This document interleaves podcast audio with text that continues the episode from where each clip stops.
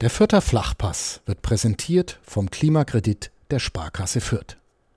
Ob Außenwanddämmung, neue Fenster oder Heizungstausch.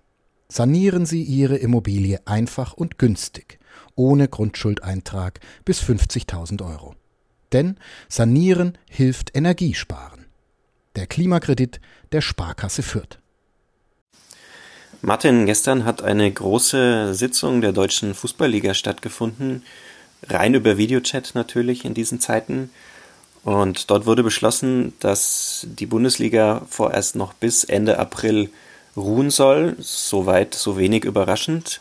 Aber es kam auch heraus, dass es Pläne gibt, dass womöglich schon ab Mai wieder Bundesliga-Fußball vor einer Geisterkulisse stattfinden kann. Äh, du hast gestern mit den Verantwortlichen der Spielvereinigung Kräuter Fürth gesprochen. Ähm, wie ist denn so dein Eindruck? Glauben die da wirklich daran, dass das möglich sein wird, ab Mai wieder Fußball zu spielen? Hallo Alex, erstmal ja. Ich glaube, die, glaub, ich glaube, die glauben daran. Äh, die hoffen auch sehr darauf. Und äh, das ist dann auch tatsächlich wirklich nicht lustig. Ähm, die beschäftigen sich ähm, auch vor dem Hintergrund ihrer Zahlen, die sie natürlich kennen, mit dem Szenario, dass sie möglichst bald weiterspielen können weil die müssen ja auch nicht nur Fußballer bezahlen, sondern auch ihre ganzen Angestellten. Ähm, die haben das ja mal aufgedröselt, wie viele Menschen bei der Spielvereinigung direkt angestellt sind, Vollzeit und Teilzeit und dass zum Beispiel 800 Menschen rund um einen Spieltag äh, mal äh, stärker, mal schwächer in äh, Abhängigkeit zu einem Spieltag arbeiten. Also das, das, da hängt ein Riesenapparat dran Fußball ist halt nicht nur Volkssport, sondern auch eine Riesenwirtschaft, eine riesen, ein riesen Wirtschaftsfaktor in Deutschland geworden. Ja, liebe Hörer des Vierter Flachpasses, ähm, über die Zukunft in den nächsten Wochen sowohl für die deutsche Fußball-Bundesliga und die zweite Fußball-Bundesliga als auch die Zukunft der Spielvereinigung Kräuter Fürth. Darüber wollen wir in dieser Folge des äh, Kleeblatt-Podcasts von nordbayern.de sprechen. Mein Name ist Alexander Pfähler, ich bin Sportredakteur der Fürther Nachrichten. Am Telefon ist mir zugeschaltet Martin Schanow, ebenfalls Sportredakteur der Fürther Nachrichten. Er hat gestern auch mit Holger Schwiewagner gesprochen, den werden wir in diesem Podcast auch noch zu hören bekommen. Ähm, vorher aber etwas Musik und vor allem vorher wollen wir noch kurz unseren Sponsor präsentieren, denn der Fürther Flachpass wird präsentiert vom Mehr Girokonto der Sparkasse Fürth, dem einzigen Fankonto mit der Kleeblattkarte und der kostenlosen Vorteilswelt, mit der er auch beim Einkauf im Sportheim und im Online-Fanshop satte Prozente kassiert. Die Kleeblattkarte bekommt ihr in jeder Geschäftsstelle der Sparkasse Fürth telefonisch unter 78780 oder online unter www.sparkasse-fürth.de.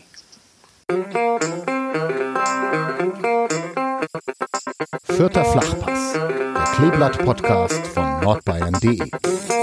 Ja, Martin, ähm, vielleicht kannst du für uns nochmal zusammenfassen, was kam gestern bei dieser DFL-Sitzung heraus und welche Auswirkungen hat das auf die Spielvereinigung? Ja, äh, beschlossen wurde von allen 36 Profivereinen, dass diese Pause, diese Selbstaufhalt oder diese empfohlene Pause, dass die weiter, ähm, wie sagt man, weiter gelebt wird, und zwar bis 30. April. Bis 30. April soll quasi kein Fußballspiel äh, stattfinden im deutschen Profifußball. Aber, und dann hoffen sie eben, dass sie im Mai wieder kicken können. Wahrscheinlich also das ist sehr, sehr wahrscheinlich vor einer Geisterkulisse, aber sie wollen diese Saison in irgendeiner Form zu Ende bringen, einfach um den Betrieb aufrechtzuerhalten und einfach auch um diese letzte Tranche der, des Fernsehgeldes zu bekommen. Es gab dann auch noch einige andere Dinge, die der, dieser Seifert, der DFL-Chef, verkündet hat.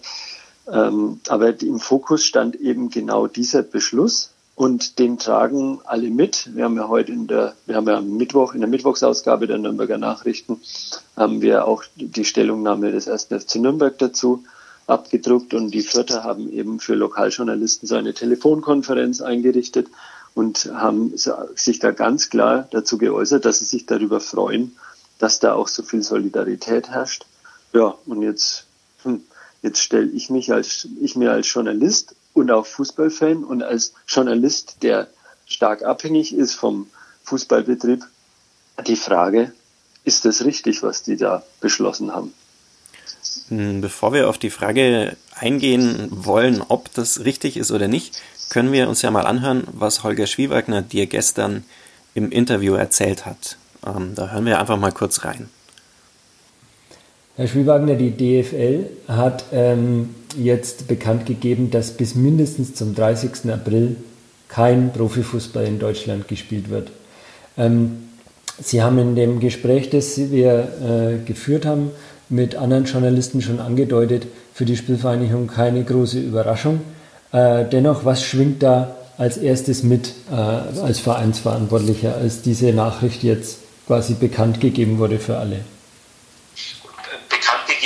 Sie dahingehend nicht, äh, dass äh, wir darüber abgestimmt haben, äh, ob alle 36 Vereine ähm, der Aussetzung bis zum 30.04. zustimmen. Das war der Fall. Ähm, also alle 36 Vereine der ersten und zweiten Liga haben das einstimmig beschlossen. Und vor dem Hintergrund, dass die Verfügungen in den meisten Bundesländern ohnehin bis 19. 20. April gegeben sind, war das für uns, wie Sie sagten, schon äh, wenig überraschend und wir haben uns darauf auch schon eingestellt. Auch die Spielvereinigung hat ja ein Worst-Case-Szenario angegeben oder angeben müssen bei der Deutschen Fußballliga. Ähm, wie darf man sich das denn jetzt vorstellen? Ähm, haben Sie dann äh, quasi den Weg skizziert, wenn bis Tag X nicht gespielt werden kann, kostet es die Spielvereinigung so und so viel Geld? Ähm, wurde das so genau durchgespielt? Äh, ja und nein. Ähm, Im Prinzip geht es einfach darum, ähm, bis zu welchem Tag sind wir auf Basis unserer vorhandenen äh, Finanzmittel liquide, also sprich zahlungsfähig bis zu welchem Tag ähm, muss Geld äh, in allererster Linie von den äh, Medien kommen, ähm, um den Betrieb hier weiter fortführen zu können. Verstehe. Und dann gab es äh, also eine, ein Szenario sicher, das beinhaltet, dass diese Saison gar nicht zu Ende gespielt wird? Und, ähm, ja. Äh, richtig. Ähm, man plant natürlich immer in, in mehreren Szenarien. Ähm, man berücksichtigt natürlich auch äh, die Maßnahmen wie Kurzarbeit, äh, Gehaltsverzicht, äh, Stundungen und die Unterstützung von Sponsoren und, und Dauerkartenkunden. Ähm, aber Fakt ist natürlich auch, wenn die letzte Tranche der Medienerlöse bei uns ähm, ja drei Millionen Euro ähm, ausbleibt, ähm, dann stellt uns das äh, sehr schnell vor ein existenzielles Problem. Ja, existenziell ähm, war auch äh, ein Wort in der Pressemitteilung, die, die uns dann erreicht hat nach der Verkündung der DFL. Ähm, welche Clubs oder gibt es denn viele Clubs, für die diese Situation existenzbedrohend wird, wenn nicht ge gespielt würde, wenn, nicht, wenn diese Tranche ausbleibt? Ähm, ohne das beziffern zu wollen ähm, und zu können, natürlich. Ähm, wir sind äh, in erster Linie Wirtschaftsunternehmen, äh, die mit Einnahmen und Ausgaben planen und rechnen. Und wenn äh, ein erheblicher Teil der Einnahmen, und das sind die Medienerlöse für fast alle Vereine der ersten und zweiten Bundesliga ausbleiben, ähm, dann stellt uns das vor diese Situation. Genau. Ähm, zweites Stichwort ist ja letzte Woche schon gefallen. Ähm, wir haben ja schon darüber berichtet. Ähm, Thema Kurzarbeit. Ähm, Status quo bei der Spielvereinigung ist, dass äh, Sie Kurzarbeit beantragt haben. Hat, äh, greift es schon oder tritt es erst äh, in Kraft? Es greift äh, in Teilen ähm, und tritt für andere Teile ab 1. April in Kraft. Ähm, wir haben beispielsweise die U23 äh, schon seit März in Kurzarbeit ähm, und gehen jetzt mit der Verwaltung und äh, dem organisatorischen Bereich ab ab dem morgigen 1. April in die Kurzarbeit. Mhm. Ähm, jetzt äh, stellt sich dir natürlich die Frage, wenn die Liga im Mai wieder losgehen soll, sind denn die Spieler überhaupt fit genug? Ja, also man muss sagen, wir, äh, wir haben uns jetzt mit, mit dieser Situation, wie sie aktuell ist, haben wir uns arrangiert. Also sprich, ähm, das individuelle Training äh, wird von Tag zu Tag äh, verfeinert, perfektioniert. Ähm, also ähm, von der klassischen Vorgabe äh, Läufe und Stabilisationsübungen ähm, haben wir uns weiterentwickelt zu äh, Video-Coaching und äh, ja, Training per Skype.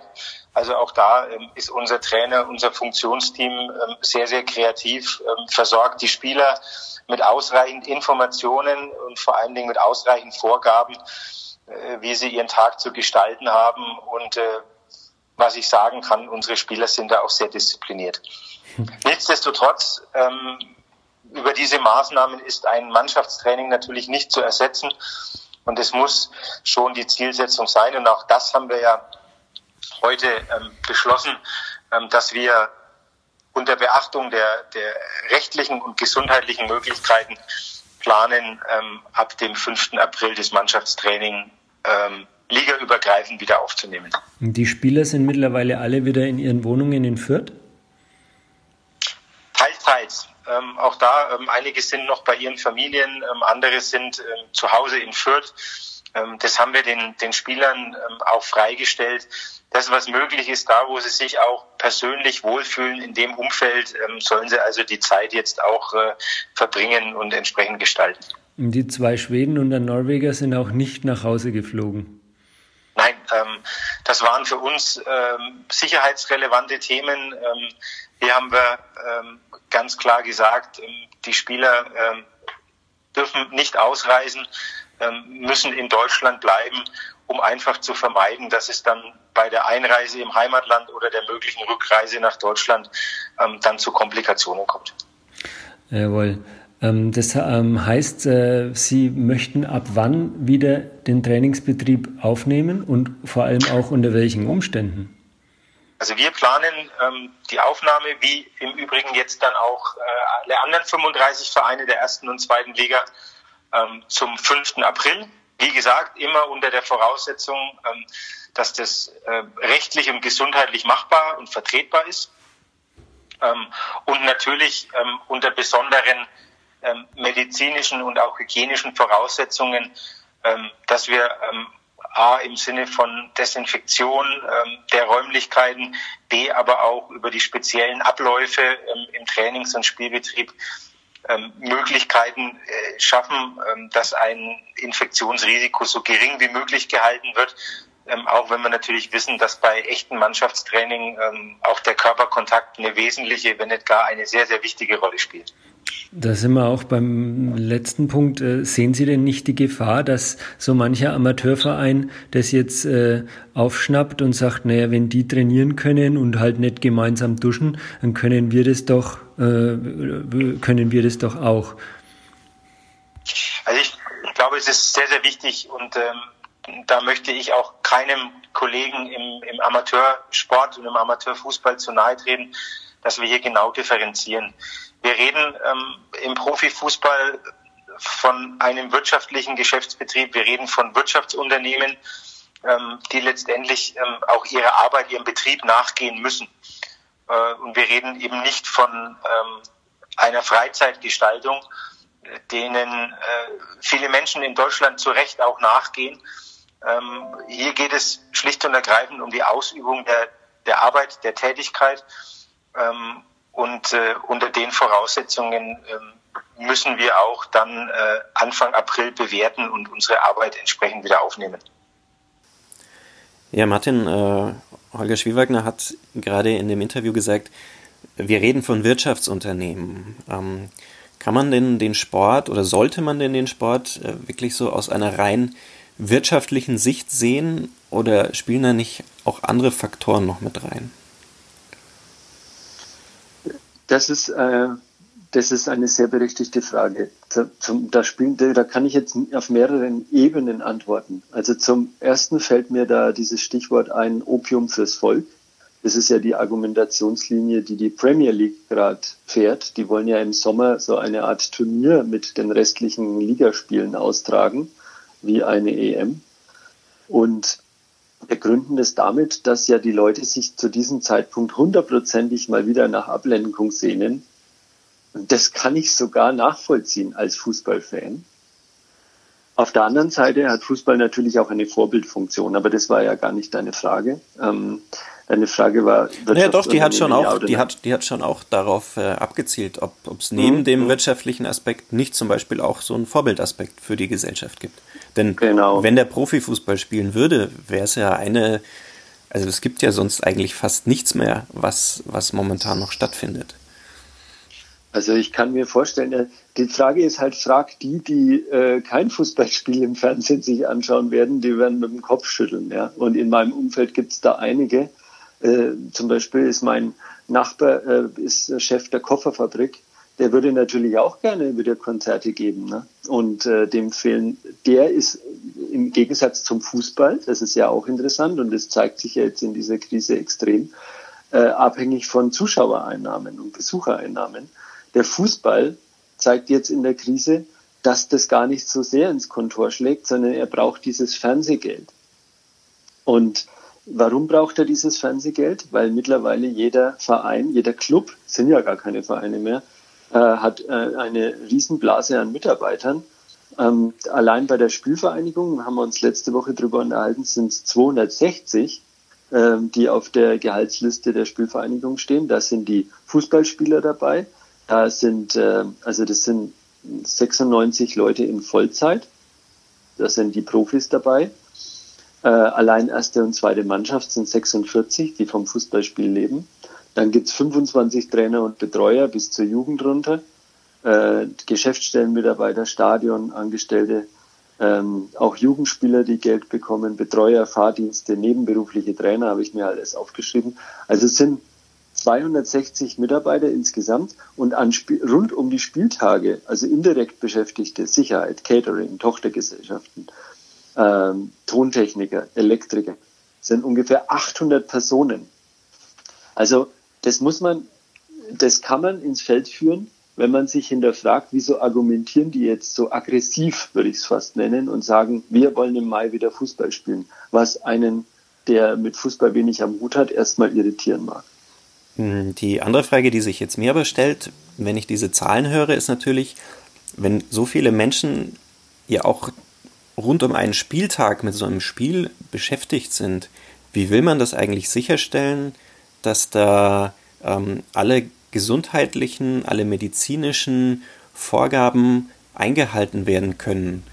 Weil, also ich stelle mir das so vor, es muss ja eigentlich nur ein einziger Spieler infiziert sein, das würde schon genügen, um den kompletten Spielbetrieb eigentlich wieder für zwei Wochen lahmzulegen, weil dann müsste die ganze Mannschaft in Quarantäne, wahrscheinlich müsste auch der Gegner für zwei Wochen in Quarantäne und schon wäre ja alles wieder durcheinandergewirbelt. Ähm, vom, vom Risiko für die Leute, die jetzt rund um dieses Spiel arbeiten, ganz zu schweigen. Hast du da gestern schon was rausgefunden, wie man da für möglichst viel Sicherheit sorgen will? Weil das wurde ja auch von den Verantwortlichen immer betont, sie wollen den Spielbetrieb nur aufnehmen, wenn das ähm, medizinisch und moralisch ähm, möglich ist, das so mhm. umzusetzen. Zum einen wollen sie ja Geisterspiele machen. Das heißt, diese 800 werden dann gar nicht gefordert. Du brauchst keinen Caterer, du brauchst äh, keinen Tontechniker. Du machst ja nach der äh, nach dem Spiel, na gut, du machst vielleicht eine Pressekonferenz äh, unter unter sechs Augen oder so. Da brauchst du dann wahrscheinlich doch wieder einen Tontechniker. Aber du brauchst zum Beispiel keine Enge hat Sicherheit, brauchst wahrscheinlich bloß fünf Leute, die halt am Stadiontor stehen, das zu ist. Mhm. Ähm, und äh, solche Dinge. Und zum anderen, aber was ja viel interessanter ist, ist die Frage, wie ist überhaupt Training und Fußballspielen möglich ne, in mhm. Zeiten der Pandemie? Darauf zielt ja deine Frage ab. Und ähm, da haben wir die Verantwortlichen auch durchblicken lassen, dass sie zum einen natürlich das nicht gewährleisten können. Sie können es nicht gewährleisten, dass keiner dann äh, Covid-19 haben wird. Und vor allem, wie sich das wird sich dann natürlich genauso verbreiten wie für normale Menschen auch. Fußballer sind ja keine Übermenschen. Leistungssportler sind ja vom, von ihrem Immunsystem, habe ich neulich gelesen, sogar unmittelbar nach der Belastung anfälliger als ein normaler Mensch, der ein normales Immunsystem hat, weil die sich halt so auslaugen bei ihrem Sport. Ne? Mhm. Nicht umsonst betont ja Asusi, dass die jetzt auch wieder drei Wochen brauchen, um auf Wettkampfniveau zu kommen. Also das ist ja nicht so, dass die jetzt drei Wochen, äh, dass die jetzt die ganze Zeit nur auf dem Home-Trainer trainiert haben und dann wieder ihre Sprints da durchziehen, 90 Minuten. Das geht rein physisch gar nicht. Mhm. So. Und jetzt ist halt, äh, also die nehmen, denke ich, in Kauf, dass äh, es passieren kann, dass sich wieder jemand infiziert, wollen dafür aber besondere Vorkehrungsmaßnahmen treffen. Sie wollen eine medizinische Taskforce einrichten, so ist der Begriff, wie das vonstatten gehen soll, ähm, das frage ich mich allerdings schon, weil sonst würde man das ja auch in anderen Bereichen machen. Aber Sie haben ja ein großes Netzwerk, Sie haben ja Ihre eigenen ähm, Physiotherapeuten. Die Frage wird auch sein, ob Mediziner denn eigens für den Profifußball abgestellt werden können, wenn unsere Kliniken voll sind, wo mhm. man ja jeden einzelnen Mediziner braucht und wo man mittlerweile verrentete Ärzte äh, rekrutiert und äh, äh ver verrentete Pfleger. Ne? Also wir, wir rechnen ja jetzt erst mit dem großen Ansturm und in genau diesem Ansturm will der Profifußball wieder anfangen. Also da, das sehe ich noch unausgegoren. Du hast gerade schon gesagt, also es benötigt mindestens drei Wochen Vorbereitung, um wieder auf Wettkampfniveau zu kommen für, für so einen Profisportler. Die Spielvereinigung will ab 5. April das Training wieder aufnehmen. Ähm, wie soll das denn vonstatten gehen? Weißt du da was? Ja, Mhm. Also das hat Rashid Asusi durchblicken lassen, dass sie sich da natürlich äh, unter Hochdruck Gedanken machen. Er hat zum Beispiel vorgeschlagen, was alles noch gar nicht beschlossen ist, aber es könnte so aussehen, dass die Spieler schon in Trainingsklamotten am Trainingsgelände eintreffen, mit dem Fahrrad oder mit dem Auto, je nachdem, wo die wohnen. Die meisten wohnen ja in und um Fürth. Dann äh, dort kicken und dann ungeduscht sich wieder in, auf ihr Gefährt schwingen und nach Hause fahren. Also sprich, keine gemeinschaftlichen Räume benutzen sollen. Auch die Physiotherapieräume nur, wenn überhaupt, einzeln nutzen sollen. Die müssen sie, sie müssen, die werden ja genauso sich verletzen wie vorher auch. Also werden, sie, werden sie auch physiotherapeutische Behandlungen bekommen. Da, dies aber nur einzeln und mit allen möglichen Schutzmaßnahmen, sprich, also der Physio soll dann Mundschutz tragen und so weiter, muss alles desinfizieren und, und, und. Also das kann man wohl alles irgendwie bewerkstelligen, aber trotzdem ist immer noch die Frage, kann man einen Zweikampf führen, ohne äh, Corona von einem auf den anderen zu übertragen? Ich sage nein. Ähm, und dann ist die Frage, wie findet man es denn raus? Äh, wenn, wenn, also soll man dann Schnelltests für Profis einführen und so weiter? Das könnte man ja auch alles machen.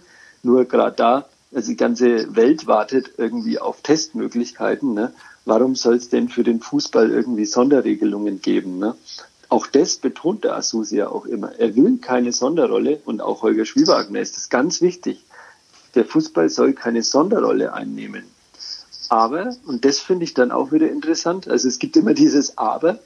Der Asusi sagt, gerade für den Kopf wäre es gerade für die Gesellschaft wichtig, mal wieder Ablenkung zu bekommen. Und diese Rolle soll der Fußball einnehmen.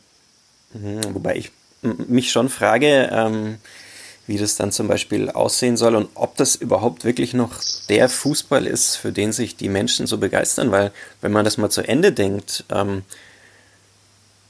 eine Meisterschaft wird nicht mehr gefeiert werden können. Also es wird keinen, keinen Empfang auf irgendeinem Rathausbalkon geben. Es, es sind eigentlich nicht mal Autokorsos äh, möglich, bei denen sich die Menschen am Rand vielleicht umarmen oder so. Es wird keiner das entscheidende Tor in der 90. Minute bejubeln. Also ich frage mich, ähm, ob das, was da dann zu Ende gespielt wird, wirklich noch so viel mit Fußball zu tun hat oder ob das nicht wirklich nur einfach eine reine Pflichtveranstaltung sein wird, um das irgendwie zu Ende zu bringen und einen Teil der Vereine halt vor der Insolvenz zu retten. Da hast du völlig recht. Und da, das ist ja auch die zentrale Frage, warum haben die sich eigentlich in so eine Situation manövriert? Warum müssen die auch biegen und brechen diese Saison zu Ende spielen? Und die Antwort ist natürlich diese letzte Tranche des Fernsehgelds, die nicht ausgeschüttet wurde. Und die zweite Antwort ist, dass diese Vereine also diese, diese Clubs und dieser Profifußball so mit Geld vollgepumpt ist. Und wenn man jetzt einfach ein Fünftel glaube ich, war es. Ne? Ein Fünftel äh, steht ja noch aus, ein Fünftel oder ein Viertel. Ähm, die sind so abhängig davon, diesen Apparat am Laufen zu halten, weil sie halt so, so hohe Gehälter haben und so viele Mitarbeiter im normalen äh, Gehaltssektor. Also dieser Apparat ist so aufgepumpt. Ne? Aber mhm. der ist natürlich in, für Siemens genauso aufgepumpt. Ne? Und, und für Dings. Also wir reden hier von Wirtschaftsunternehmen. Und worauf ich hinaus will, ist, die haben sich total abhängig gemacht von diesem Fernsehgeld und haben nie auch nur annähernd in Betracht gezogen, dass mal irgendeine Naturkatastrophe eine Saison nicht zu Ende spielen lassen kann. Und deswegen finde ich den Vorschlag von dem Karl-Heinz Rummenigge gerade so interessant, der sagt, warum schüttet Sky nicht einfach die letzte Tranche aus, ähm, äh, hält dadurch die, die Vereine am Leben die sagen ja immer, aus Liebe zum Fußball äh, berichten sie über Fußball. Ne? Also können sie jetzt mal beweisen. Und dann gibt man, die haben natürlich auch nichts zu verschenken, ne? und dann gibt man ihnen, jetzt wird ja, ist ja gerade die Ausverhandlung für den nächsten Fernsehvertrag gestoppt. Warum setzt man sich dann nicht an den Tisch und sagt, so, ihr seid uns jetzt in der Corona-Zeit entgegengekommen, jetzt kommen wir euch entgegen und fordern für die nächsten Jahre dafür weniger Geld wäre doch die einfachste Lösung. Mhm. Karl-Heinz Rummenigge ist aber ein gutes Stichwort, denn das Geld, das viele Geld, das im Fußball steckt, ist natürlich auch sehr ungleich verteilt auf die, auf die 36 Vereine in den ersten beiden Ligen. Jetzt wurde gestern nach dieser DFL-Sitzung äh, von, von eigentlich allen Vertretern, ich glaube auch von den Viertern, bin mir jetzt nicht ganz sicher, aber ich glaube, ich habe gelesen, auch von den Viertern, die Solidarität in der Liga sehr gelobt. Äh, weißt du da irgendwas, wie das konkret aussehen könnte, dass die Vereine, denen es gut geht, ähm, sich solidarisch zeigen mit den Vereinen, gerade den kleinen Vereinen, die jetzt vor deutlich größeren Problemen stehen? Naja, es gibt ja so einen Hilfsfonds, der wurde, hat mir Holger Schwiebagner erklärt, schon vor der Pandemie eingerichtet. Und da ging es darum, dass die vier Champions Leagues, Leagues Clubs Leagues-Clubs in einen Fonds eingezahlt haben. Und äh, der wird, ich glaube, der liegt jetzt bei 20 Millionen oder so. Und der sollte eigentlich für die nächste Saison für strategische Maßnahmen äh, herhalten, ausgeschüttet werden. Und äh, jetzt könnte das natürlich, dieses Geld natürlich verwendet werden, genau jetzt. Allerdings sind 20 Millionen natürlich eine eine eigentlich lächerliche Summe, wenn man diese anderen Summen hört. Also es ist die Rede davon, dass alle Bundesliga-Clubs wegen der Aussetzung der Saison auf 770 Millionen Euro warten.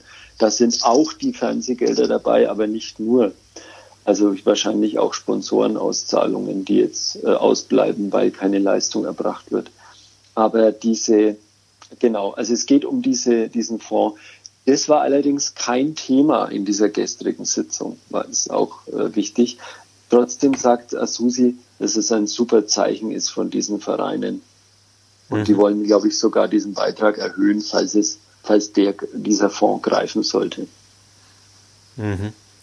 Es wird auf jeden Fall noch interessant werden in den nächsten Wochen. Ähm, mal schauen, wie sich die Lage weiterentwickeln wird. Eigentlich müssten wir fast darauf hoffen, dass möglichst bald wieder Profifußball gespielt werden kann, denn das würde eigentlich im Umkehrschluss bedeuten, dass die Pandemie vielleicht weniger gravierend ausfällt, als wir es momentan alle befürchten müssen. Ähm, wir werden die Entwicklung auf jeden Fall weiter auch in diesem Podcast begleiten. Ähm, nächste Woche gibt es die nächste Folge.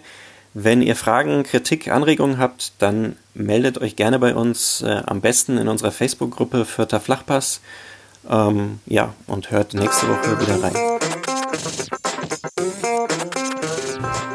Mehr bei uns im Netz auf nordbayern.de